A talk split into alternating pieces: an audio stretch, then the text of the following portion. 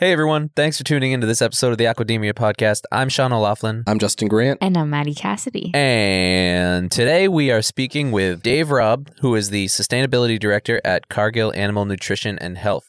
Cargill is a massive company that does a lot of different things in the whole food world. They don't just do seafood, they don't just do aquaculture. But what we are focusing on today is the animal feed, animal nutrition and health welfare sector because that's primarily where Dave works. And we obviously focused on seafood because that's primarily where we work. And um, Dave talked about two things. Um, Maddie, I want you to give us a, a, little rundown of what we talked about in this conversation. Yeah. So the first thing that we talked about was kind of the one of the main reasons why we wanted to talk to him, and that is the recent annual sustainability report that Cargill just put out earlier this month in June 2020. They put this report out every year. This is the uh, I think you said it's the 11th, 11th year. I think so. Yeah. yeah. And so we kind of delved into the report and why sustainability reporting is important and why it's important that we make it public that the seafood industry is making these strides. And I think that Cargill has been a leader on that front in making their sustainability efforts so public because as you'll hear later in the episode, we kind of talk about how seafood industry is great at coming up with how to be sustainable and enacting those things, but it's the communication of that to the greater public that's a little bit more difficult. So even just to the greater industry. Yeah, yeah, exactly. So we talked a lot about that and the report and its contents. And even though it's just a snapshot of one company's sustainability efforts, I think it's relevant to anyone that's interested in sustainability as a whole, not even necessarily in the seafood space, just sustainability point blank, period. And it's just a fascinating topic and they did a great job of portraying all the things that they do in the report and it's really interesting stuff. Yeah, and then the other thing that we talked about is, you know, at this time we are going we're still in the the middle of the COVID-19 pandemic and, you know, one of the biggest issues from the beginning has been a, a lack of testing um and and just not having enough test kits available for for people in, in certain countries that's been a really big issue and Cargill was able to add 2000 tests a day to a couple places by donating some PCR test kits that are now being used for COVID 19. So, not only do they talk the talk in their sustainability report, they walk the walk in doing what they can to just make the world a better place because they're doing what they need to do, what they're able to do to help the greater good, and uh, they donated a couple machines that we we'll we'll talk about it more in, in depth uh, in the in the episode. But it's pretty there's admirable a lot of good what stuff they're doing in it's, this episode. Yeah, it's there's good stuff. Make sure you listen all the way to the end because I think you'll find it pretty interesting. Whatever podcast platform you're listening on, be sure to review, rate us if that's possible, subscribe to us if that's possible, because we would love for you to join the Aquademia family. Yep. So Enjoy the episode. Make sure you're subscribed so you can hear every episode. Make sure you leave us that review, and we will talk to you at the end. Welcome to the Aquademia podcast. Our diet is hurting the environment in myriad ways. I mean, we desperately need to eat more seafood. This is a pioneering industry with a whole lot of people who have really good ideas and a lot of experience and are unafraid. Aquademia is your go to podcast for a fresh take on all things seafood. Sitting down with Dave Robb, who is the Sustainability Director at Cargill Animal Nutrition and Health. Uh, how's it going today, Dave? Thanks for joining us. Hi, Sean. Very well, thanks. Very nice to be here as well with you. Dave is here to talk about some pretty interesting things and pretty timely things that Cargill is doing. But first, Dave, I want to start out with you and who you are and kind of how you got to be where you are now. So, can you just give us a quick backstory so our listeners know who they're listening to? Sure. So, I, for the last four years, I've been working solely on sustainability for Cargill Aqua Nutrition and then later Cargill Animal Nutrition and Health, the, the bigger enterprise within Cargill. And across that remit, I cover all of our species interests. So starting with uh, in aquaculture with salmon, shrimp, and uh, another warm water species that we we provide feeds for around the world, but also using similar themes that we've developed in aquaculture, looking at livestock as well. There's a lot of commonalities between the species that we're feeding. But my journey into sustainability really started 20 years ago when I worked for EWOS, the salmon feed company that Cargill bought in 2015. Understanding the supply chains that we used, where the raw materials came from, and how sustainable they were. This feeding on my background as a biologist and really digging into the impacts that we were making through the feed and how we could make a better story for our customers feeding the seafood that they raise. You, I literally had a question ready to go, and then you answered it. So, um, tell me about Cargill. Cargill is like a massive company. What is the main thing that Cargill does, and how does that relate to seafood? So, Cargill's goal is to feed the world in a healthy, uh, sustainable way, and we are looking in a variety. We play in a variety of spaces in food systems, from uh, agricultural supply chains through initial processing of grains and crops to make ingredients for animal feeds, but also for direct human consumption into foods. Um, we also make animal feeds and premixes that go into them. And we actually farm animals as well and process them and supply them into customers. So oh, you do farm animals? I didn't know that. Yeah. I thought it was primarily a, a feed animal feed company. That's interesting. So we, we have five um, enterprises, as we call them, and one of which is animal nutrition and health.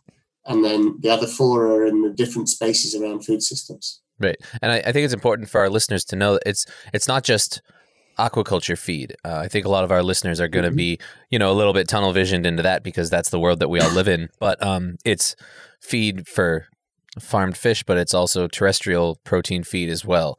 So massive, massive company. We tend to focus on the aqua feed side of things, but you know, there's a lot going on. There's a lot of moving pieces, and um, sustainability has really become a pretty big part of everything that you guys do, right? And when it comes to animal nutrition and health, you're you're the guy leading the charge, right? Top dog. I'd love right. to say that, but there's a big team obviously working on it, and it's sustainability is something that we've been working on for ages. Um, it's it is what we do. We provide core nutrition for the animals that we feed, and, and that is the basis of sustainability. When we get the nutrition right, the animals use the least amount of feed. Mm-hmm. So they use the least resources to create the best animals. When they're healthy, they again are more efficient. And, and this is the basis of sustainability. Then going back into our supply chains and understanding whether the supply chains are more or less sustainable and how we can develop that. Again, we've been really working on that over the years. When you look at things like droughts that come along and affect certain supply chains, working with our suppliers to understand what's causing issues back in the chain and how we can resolve them. So I'm going to ask the, the unpopular question that I wasn't prepared to ask because I just thought of it as you were saying that. I'm not a business guy, you know. I I I, I went to school to learn about fish, so I don't I don't know much about business. But if your goal is to create feeds that are so efficient, the more efficient they are, the less feed there is for the animals. How does that affect your bottom line? that just kind of came to me. it's the one that all the MDs and CEOs ask, of course, is like, so is, is sustainability a cost? No, it's an investment. And we've got to look at it as that. We can't carry on producing food the way we've done for the last 70 years. That was based on a premise of create as much food as cheaply as possible to help mm-hmm. feed the world. That's a good mm-hmm. starting premise. But now, as the world population's growing and there's only so much space, we've got to be able to use our resources in the best way, investing into the future so that not just our um, family, immediate families, but into the future generations have the opportunity to feed themselves in a healthy way as well. And there's there's still space on the planet for for the environment biodiversity that we have in this world. It's a really important angle, and that that's really where we're going to see changes in the way we uh, value food throughout the whole system. Um, people talk about the impact of food, but we need food to live. And so we've got to create a new value for it where it's valued relative to other impacts that we have in, on the environment because of its positiveness on, on society as well. That's awesome. And Maddie, I want to bring you in because you've probably done more reading into the sustainability report that we're about to talk about than Justin or I did. I was able to read through it quickly, but I know that you you're a little bit more familiar with it and you've you've seen some of the past reports and stuff too. So can you kind of uh, introduce us to our first topic for this conversation, Maddie? Yeah, of course. So, one of the reasons why we were really excited to talk to you, Dave, was because of this annual report that Cargill comes out with every year about your sustainability efforts. And I think it came out this month, right? In June 2020? Yes, correct. So it's hot off the presses. Yeah. And I've read through past reports, and I have to say that this one was really, really impressive. And also just because I'm a marketing person, I really value the like design of it. It's super easy to read and I just thought you did a fantastic job with it. So um, just to start things off, why does Cargill make these sustainability reports and make them public? Because of course, it's definitely helpful for internal in within Cargill to know about these things, but why does Cargill think that it's important to make this public knowledge to the general people? We've been making publicly available sustainability reports for 11 years now. This is our 11th annual report from based from when we were in uh, part of Cermaq um, and then became EWOS alone and then was bought, we were bought by Cargill. And it was one of the areas that Cargill was really interested in is around the sustainability and the transparent reporting in order to tell our story to not just our customers and ourselves, as you said, but also to broader stakeholders and, and move the discussion from where it was in the 1990s up to today and demonstrate the advances that we've made. For example, um, the movement from in feed in salmon feed to reduce fish meal and fish oil usage and focus on sourcing those fish meal and fish oil supplies from sustainable fisheries. We can quantify that and communicate year on year show developments. And there's no other medium for us to do that. We're not going to get into scientific papers around this, but we can we can demonstrate this um, transparently every year. And so for the last 11 years, we've been following the Global Reporting Initiative, GRI standards on transparency. And actually, they were very interested as to why Cargill is continuing to do this, because as a private company, there's no um, responsibility for us to do that necessarily. It's, it's down to ourselves. And yet, I know that the Cargill family are very proud of the advances that have been made in aquaculture here. And to be able to demonstrate that is really important for us. It also ties into our customers wishing to know more about the feeds they buy so that they can tell their, that story to their customers, the retailers, and ultimately the consumers, and show that, yes, their feed was fed Cargill feed that had this these attributes um, it was different to other feeds that may have been discussed in the media. So, can you give us a kind of quick rundown of that? What type of information is in that sustainability report this year, and then maybe some of the differences from previous years? I'm not going to quiz you on the you know the content that's in there, but. Uh, I'm sure at this point you're you're pretty well familiar with it. Oh, he's got it right. He's ready to go. Um, yeah, can can you just kind of give give our listeners like an idea of the content that's in there, and then I'm curious how it's changed over the years and kind of how that information gets updated uh, mm. every year. Perfect. Mm-hmm. So we take a, a, value chain approach to sustainability. We look upstream, where we're getting our raw materials from. We look in house at how we make the feeds that we're using and what the impact around our factories is. And we look downstream at how our customers can use our feeds to grow their seafood sustainably. And that's how our report's been based over the years looking at the raw materials that we source and where do they come from and how we've worked with our suppliers to improve the environmental impact and increasingly also the social impact um, around where those raw materials come from. Then looking at how they get to us through the logistics, we get to our factories and, and address, for example, the emissions from our factories, carbon, uh, carbon dioxide emissions uh, resulting in greenhouse gas accumulations, how we're using energy and water to reduce those. But also how we're good employers. We're reducing um, incidents, safety incidents in the factories. We report on that. We report on the pay rates. We report on the gender balance in our in our factories as well, and of course how we interact with the local communities. And that starts to defend our license to operate as a, as a factory in, in, in countries where we are operating. And then the, the third area, looking downstream, we look at the needs of our customers, not just for nutrition, but for also for health and welfare management of their, their stock, and how our feeds can help there to re- again reduce the amount of feed that's used overall to get a more efficient growth of, of production of, of, seafood, and to maintain things at um, a high level of omega threes in salmon, or reduce contaminants where possible as well. The big change this year that we made was whilst keeping that value chain approach was to split sustainability up into three areas. And we talk about healthy people, healthy animals, and healthy planet. And it's a, a variation on the three legged stool of sustainability with people, planet, and economics. And where we are changing the focus is that the healthy people is about the communities that we operate in and source from and how we help our customers succeed so that their communities are successful as well. But importantly, also, we want to address the people that we help feed because food is, is a part of sustainability. Delivering healthy nutrition to people around the world makes the world more sustainable as well. And the omega 3s, the vitamins, and the minerals all come from the feed that get into the fish, that get into the people. That's very much part of our story. On the healthy animals, we're really focusing on the nutrition, the health of the animals, and the welfare. And through this, providing good health basis through nutrition, we can help farmers reduce the need for antibiotic use and other medicine use on farms and, and enable antibiotics to be used only at critical times. We can also make sure that farmers can get more returns from their investments on feed and into sustainability. And by more of the feed being taken into the animals, then the environment around them is better and the animals are healthier again.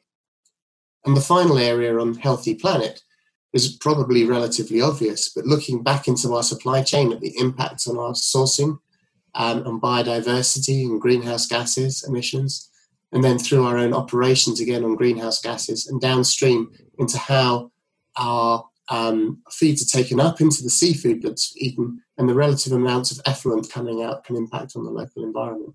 We're working hard to try and reduce that as well. Wow. I really appreciate that you take a more holistic approach to sustainability in the report because that's one thing that comes up in so many conversations we have on this podcast is that sustainability is more than like carbon dioxide emissions. It's so much more than that. So I think it's it's compelling that you took into account all of these other aspects of sustainability, such as the people side of yeah, things. I was going to say, especially the social. That's such a huge component that a lot of people, when they think of the word sustainability, overlook. It's a really interesting area on the social, and, and we hear it a lot from our customers. The the social license that they have to have to operate in the areas where they farm, and and for mm. years, obviously, there's pressure against salmon farming in particular, and, and now other uh, aquaculture operations as well. So defending that and, and helping understand that and communicate on it is really important. Our customers are also working a lot on this. And in, and in Chile, we've worked with our customers to create local initiatives and projects with the local communities, both to source raw materials for us, working with Mapuche people, the, the natives in, in Chile, in that area of Chile, to grow some raw materials for us, but also with our customers in the areas where they operate as well to do little projects that can help the local communities advance there. Because aquaculture is a, is a really important employer and source of revenue for rural communities on the coastal region where there's not necessarily a lot of other opportunities.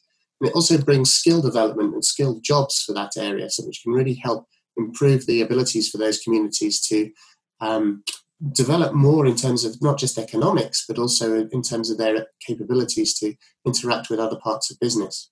What what has been the response?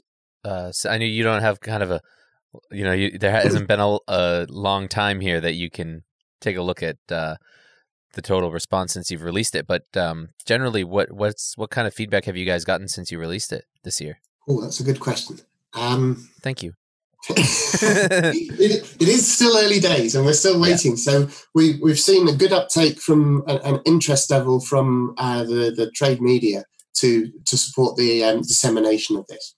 We've also sent it, as we always do, to our customers and, and many of our suppliers around the world, and we're waiting for some feedback on that. Hmm. The challenge is we create, as we're a, a, big group with a diverse range of aquaculture interests from salmon and shrimp and warm water fish, is to create a report that feels relevant to a salmon farmer and a shrimp farmer. Yeah, and, right, right. And we run into that issue a lot yep. too. Exactly. At GAA. Without making a 200 page report with, with, all the details. And, and this really is the challenge is how do we roll this up? And mm-hmm. when you get into the, the front pages of the report, you see that we pick stories from around the world to highlight. And in the back pages of the report, where we have more of the data, we split up the report between salmon and warm water feeds because mixing them together becomes less relevant. And, and that was a point, if I can, I'd just like to touch on to your question a minute ago about how taking this holistic repo- approach to sustainability, one of the really big challenges is that we can't optimize on sustainability across all impact factors. There are uh, there are some synergies in some areas, and others are antagonistic. And and so, for example, in Norway now there is great evidence to show that a, a certain level of fish meal and fish oil in the feed helps the fish health and welfare, and yet the traditional driving down on fish meal and fish oil because we're using fish to feed fish doesn't fit with that. So how do we optimize on this? And of course, we've got to optimize on fish health and welfare to to create a sustainable business. That has to be our priority.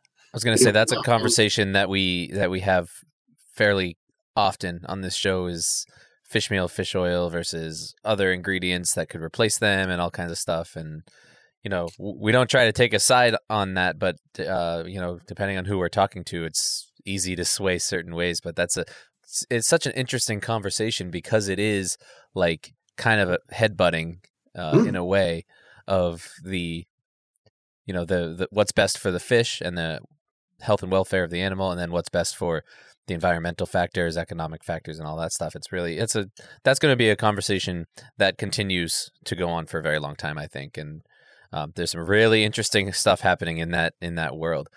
Do you does Cargill do reports for all of the different species feeds that or animal feeds and products that they produce? So we don't make reports for all of the different species yet. Um, we made our first brochure on sustainability around our premix business last year, which identifies how premixes in livestock nutrition can help um, reduce the impact of the animals. So, for example, we have enzymes which can help and the animals digest more uh, low grade raw materials in their feeds and reduce the amounts of phosphorus in particular that are used in the feed and taken up into the animal. We also have um, really exciting developments in, in uh, production at the moment to reduce the methane uh, production from light, from ruminants. We've all heard about the impact of cows on greenhouse gas emissions, so we're looking mm-hmm. at making some really big developments in that area. Yeah, the funniest environmental problem out there. Absolutely. it's, um, yes, an interesting one and caused a lot of uh, amusement over the last year. Yeah. But across other reports, we have a report, global uh, reports on our global activities on soy, on palm oil, and on cocoa as well, and probably a couple of others which I've missed, and I'll get into trouble for. no problem. We're focused on seafood on this show, so don't worry about it. Um, is there anything else that you want us to talk about with in regards to uh, the report, or anything that's coming up that we we should be looking forward to uh, surrounding that before we head into the the, the next topic? Because I think the next topic is going to be pretty interesting. So, so yeah, one of the areas that we'd really like to to see is how best to communicate this information so that it's really usable by the seafood industry and, and, demonstrates the leadership that's being taken by the seafood industry to create more sustainable food for humans and to refute some of the allegations against unsustainable seafood that's out there.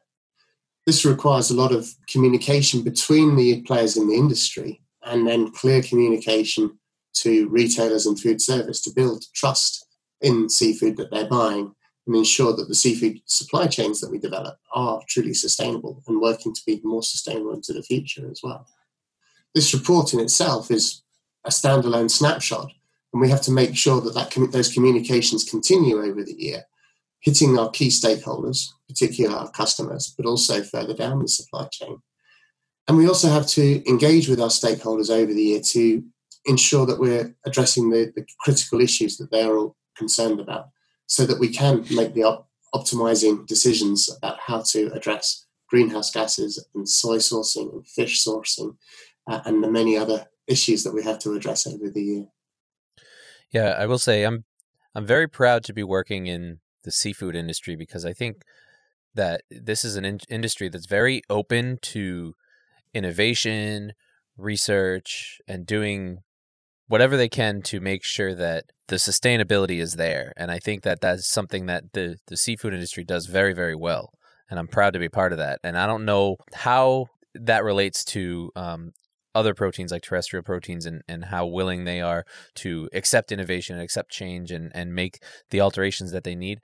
But I know that seafood does that very well. But what we don't do well is communicate that and we've this is another conversation that we have all the time is bringing everyone together for a unified voice we don't have a unified voice for seafood yet and there are people that are working on it us included um, to try and just get people together to get out that word of you need to eat more seafood because it's safe and you don't be afraid of it and um, you know that's a that's a big mission of ours here on the show and GAA in general you know we've done a couple roundtable discussions now um, and the very first one we did was around bringing people together for a unifying voice for the industry. And so I think you're right. I think the challenge that you're facing with the communication of this, getting this information out there, is that's the hardest thing. You know, it, it seems like it would be really hard to to figure out all of these uh, the new formulations and the sustainability mm. stuff. And yes, it is hard, but when it comes down to it, how do we tell people that, that it's good? That's that's that's the biggest challenge. So I'm right there with you. And something like that doesn't happen overnight either. That's that's that's that's going to take time and commitment and people collaborating and working together. Mm-hmm. So, and we're seeing we're seeing little snippets of it. We're seeing the industry has been taking some baby steps towards that, um, mm. but it is it's going to be it's going to be a long run before we're able to actively communicate how good things are going in this industry, not just to consumers but to others in the industry. So you know that's a that's a constant challenge so it opens up a really interesting space on pre-competitive discussions and collaborations for raising up the sector that needs to happen as well mm-hmm. as the, mm-hmm. the competitive space and and there are some limits around that around the antitrust discussions and i know that in europe they're now going to be addressing regulations around antitrust and sustainability to to support some of the more awkward sustainability challenges that go into a, anti, a competitive area and um, and yet we need to address it as a sector. So um, we've we've got to have these these uh, spaces where we can look to um, change those regulations so we can move that forward as well.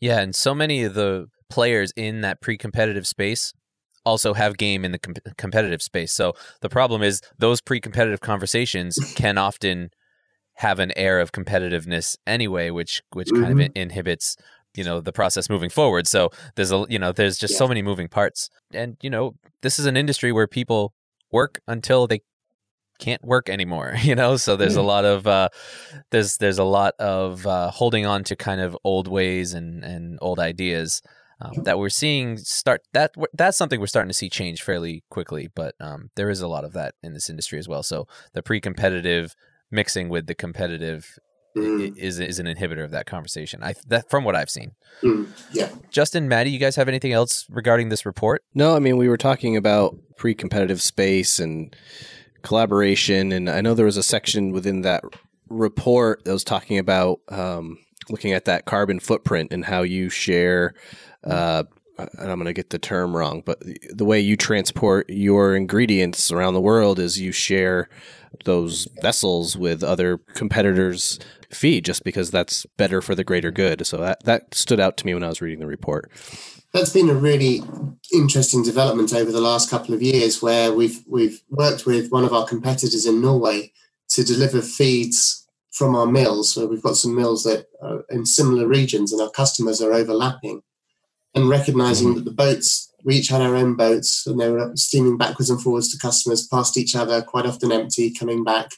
And, and there was just a, a real win-win around this in terms of better delivery to customers, more economical delivery to customers, and, and a huge reduction in, in, impact on the environment. And this year, looking at the at the combined savings on on economy uh, and and also on greenhouse gases, it, it's really paying off, and we still see that there's more of that to come that was just on feed. I think there's a lot to be done on, on raw materials, logistics as well. Um, generally, the logistics opportunities are great. And, and I know in, in Scotland, the producers' organisation are looking at how we uh, also move fish back from the from the farms, coming back into processing and, and out to the markets where the footprint is just scaling everything else massively.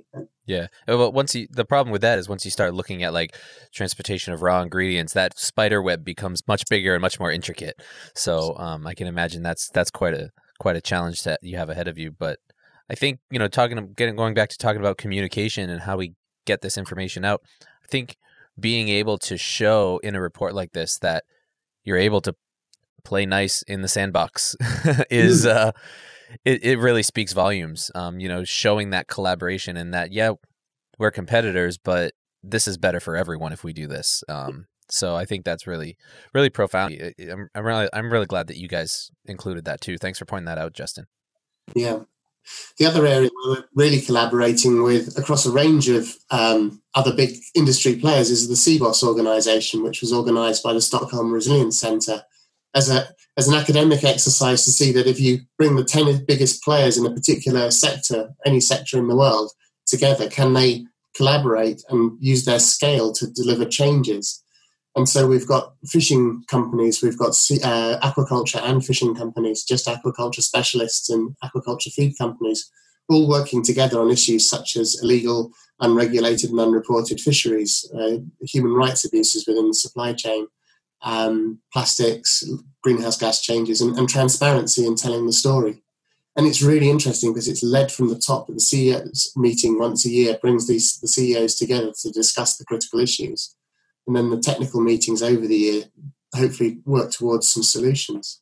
And that, that pre-competitive nature to address some of these issues is, is absolutely breaking down some barriers and allowing companies to still find the competitive space to find solutions, but right yeah that's definitely the, the, critical thing that we've got to work on. Yeah i love that. Those conversations are so powerful. Like we've like i said we've only had a couple of them but we do these roundtables mm. where we mm. bring experts in from different you know different uh, sectors in the in the industry. And the conversations that come out of it are just remarkable. Getting getting big brains together like that is great.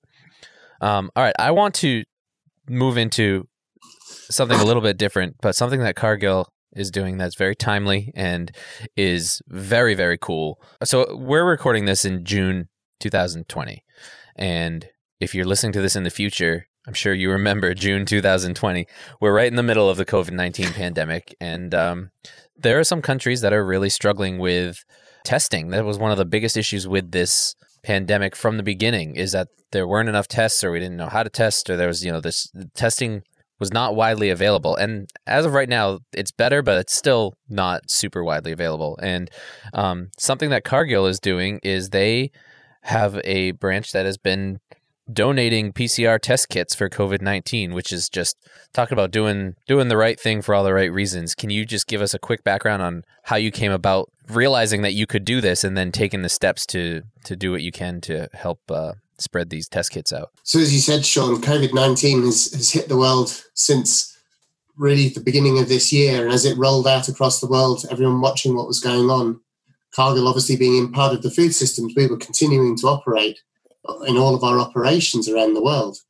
But everyone wanted to play their part beyond supplying food around the world. What else could we do? And our team in Chile, where we have an innovation center based in Colaco in near Puerto Montt in Region 10, they have a lot of uh, work going on on um, fish disease modeling.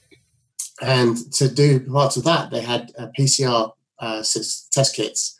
This is uh, a way of, of, screening the genetic material from, from anything, from uh, viruses through to, to um, larger animals, and enabling us to identify and, and match up against um, certain criteria. So this is an area where uh, PCR is, is a, is a te- allows us to, to match the genetic material of a of a sample against an, an identified uh, um, substance material, so that we can determine whether it's a certain disease or, or another disease.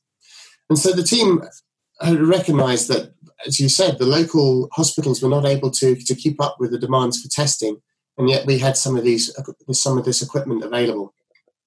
And so we donated two machines to Ecuador and two machines to Chile hospitals uh, locally local to our operations so that the, the hospitals there were able to be equipped to, to analyze the, the test samples from local population and rapidly diagnose whether these people were infected with COVID 19 or not. So where did where was that? Uh, I'm sorry, I'm just trying to wrap my mind around it. So, um, where primarily have these test kits been going?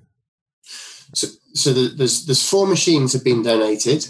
Okay, two machines went to Ecuador, uh, in Guayaquil, um, and two machines stayed in uh, Chile, uh, and were used in one of the local universities to to screen uh, to provide a screening service for the local hospitals in Chile. So, did they give you any information on the impact that that had having those machines there? These machines could could carry out up to a thousand tests a day. So the two machines in each place with two thousand tests a day. That's a, a large extra capability to back up the resources already in the hospital. That's awesome. Although this equipment isn't expensive, it's Wow. not easy to come by if you suddenly need it. And so right. this was Yeah. Especially right um, now, it's like I'm sure you That's can't been find that's been a anything big like part of the issue. exactly. And, yet and it's not even just that; it's even the the PPE and everything. They're like, well, we can't get enough gowns, we can't get enough masks. Like all of a sudden, everything is in short supply. So the fact that Cargill already had this set up where they had these, and to be able to just say, "Hey, you can use these because it's for the greater good," um, that's pretty apt, in my opinion. Thank you. I, I think it was a, as a great initiative by the local team to identify the opportunity that they were sitting on. It interrupts some planned research, but that doesn't matter because this is a critical issue now. It will hopefully work through. We'll find out when we're, our future listeners are, are hearing this. Yeah, But, um, but we needed that now. And, and in the future, we'll be able to get either get those machines back when the crisis is over, or we'll look to buy some new ones. Yeah. But I think it's um, it is a great initiative, and it's just some of the examples that have been going on around the world in Cargill uh, factories, and where people have been using their initiative to come up with ways of supporting the local communities. But it's probably one of the ones where it's the most specialist use of equipment as opposed to making PPE and creating food parcels for the local. yeah. I was gonna say, if you could you give us some some examples of some of the other things that you guys are doing? So around the world, we have uh, a lot of local initiatives that have been led from creating packages with PPE, um, creating packages with food that then can be distributed in the local communities. Also engaging with support lines for contacting uh, people using their own time to to talk to uh, local people at risk and make sure that they're feeling engaged in the community, and providing direct cash into uh, some of the charities that support uh, the most vulnerable people in our communities as well different solutions in different places really depending on the on the needs and the opportunities that we've identified How did COVID 19 affect your regular business? Because I know, like you said, feed companies, people got to eat still, animals got to eat still. People need to continue to produce these proteins, both aquatic and terrestrial. What impact has this pandemic had on Cargill? Uh, and what are some of the challenges that, that you guys have faced through it? i'll talk specifically about cargill aqua nutrition because i'm not completely aware of the rest of the business right. obviously. but um Well, again, that's the that's the side of it that most affects our listeners as well. So, yes yeah sure just just to be sure um Yep. so when the as the as uh, COVID hit around the world and we started to experience lockdown, the first thing that happened was we restricted travel and then rest- restricted our offices. We shut down our offices but continued our factories, having carried out in each individual th- factory a thorough risk assessment to ensure that the safety of our staff. Because to continue working with the factories, we also had to have people coming in to make deliveries of raw materials and take the finished goods away. So there were people coming in and out, and we had to ensure procedures were in place to assure our own safety. Hmm. We also had to ensure that the, the, the members of staff who were continuing to work had the opportunity to support their families. Um, with schools shutting down around the world, we had to make sure that there was provision for home. And I know that in factories we adjusted shift times as well to, to, to help support that. But then our next concern was would we be able to get raw materials in? And we were engaged in a lot of discussions and negotiations again, pre-competitive work and also work with regulators around the world to make sure that international supply of raw materials continued uh, and also that the logistics firms could continue running. I think there were some challenges at times within Europe, but the, the regulatory bodies worked very hard to ensure that the raw materials could keep moving and the, the food industry and feed industry could keep going. And then the second concern then was obviously relating to our customers, because as the uh, impact of COVID came through, and we saw the, the closing of food service businesses and the, the switch towards more retail, customers were pivoting to supply more of their product into retail, and there wasn't always capacity to be able to uh, adjust the processing that was required and adjust the sales that were required.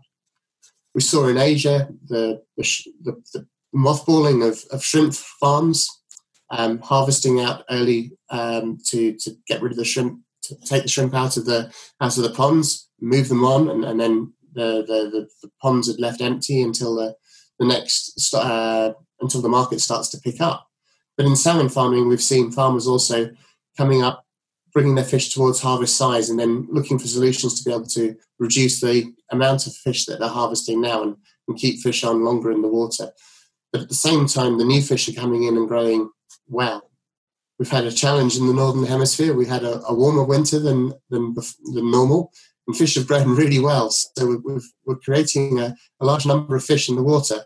But the farmers are, are very bullish on this, and they're really looking to see that seafood sales are doing better than expected. Perhaps they've, of course, they've dipped, but it could have been a lot worse.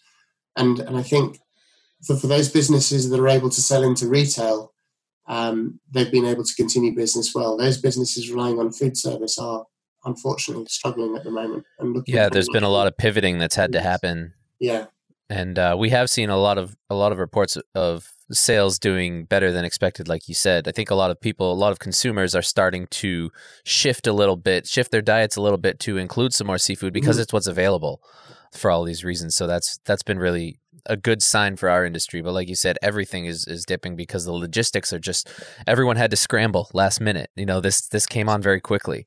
Again, I think our industry has handled it handled it pretty well. Yeah. Maddie, Justin, do you guys have anything else? No, off the top of my head, I was I was distracted. My daughter's sitting next yeah, to me. No problem. Hi, Noella. Her, trying to keep her quiet. um, well, Dave, we're getting a little close to time. Is there anything that you would like to get out there, you know, we're giving you a platform. You're here. What is it that you? What's the message that you want to send uh, while you have while you have the microphone? mm, that's it. That's a nice opportunity. Thank you. I think the clear thing is that sustainable seafood has a has a great opportunity for development across the world, around the world, and to get better trust from consumers in the sea in the seafood markets that we've developed, we need to address sustainability openly and transparently we're seeing the start of that. We're seeing more and more businesses commit to that and, and develop their brands according to that. But there's still a lot of opportunity to go further. Cargill is very eager to support businesses in this space. We offer some great nutritional solutions that can underpin sustainable development of seafood. But we need to be able to work with our customers and with the value chains that they operate in to be able to inform that story and so we're looking at ways of, of sharing the transparency that we offer with our customers and, and tell that story downstream so we can create that trust in the seafood market and, and help bring more healthy seafood to market with a full trust around the world because it will operate not just in, in Europe and the US, but also in, in Asia, where there's an enormous potential market for seafood. Um, and we have to deliver sustainable seafood, particularly in that market. I love it.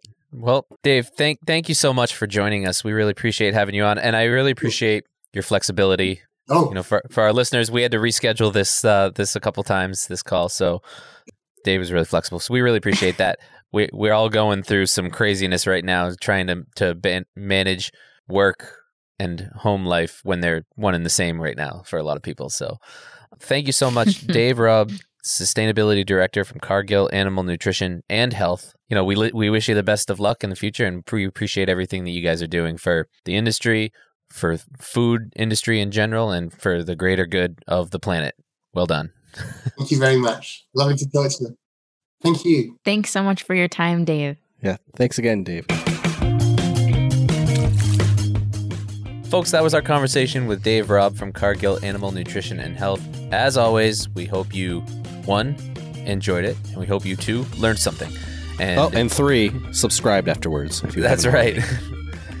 that's right. Um, I think that that was a, a, a head full of information uh, in a short short amount of time. So, um, if you need to go back and listen to it again, go ahead. We won't blame you. yeah, I just think any anyone listening to the episode that comes from a company that's working on sustainability initiatives, you know, look to see where some of these areas you can piggyback of or, or, or, or mimic and really try to do what's right to for the greater good and for the future of uh, seafood or, or whatever food industry you're in. Yeah, I love that, Justin. And just for everyone's reference, as always, we'll have all the documents and things that we talked about linked in the description, including the sustainability report itself. So make sure to check that out if you want to delve deeper into it. Yep. And lastly, there is a couple different ways that you can interact with us. And the best way to do it is to subscribe wherever you're listening Google Podcasts, Apple Podcasts, Spotify, Stitcher, Pod Hero, anywhere that you listen to podcasts, you can find us there.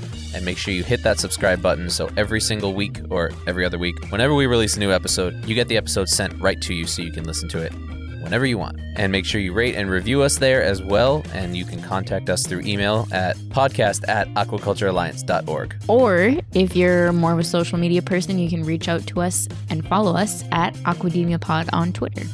That's right. So, once again, thank you for listening, and we will talk to you next time. Bye. Ciao.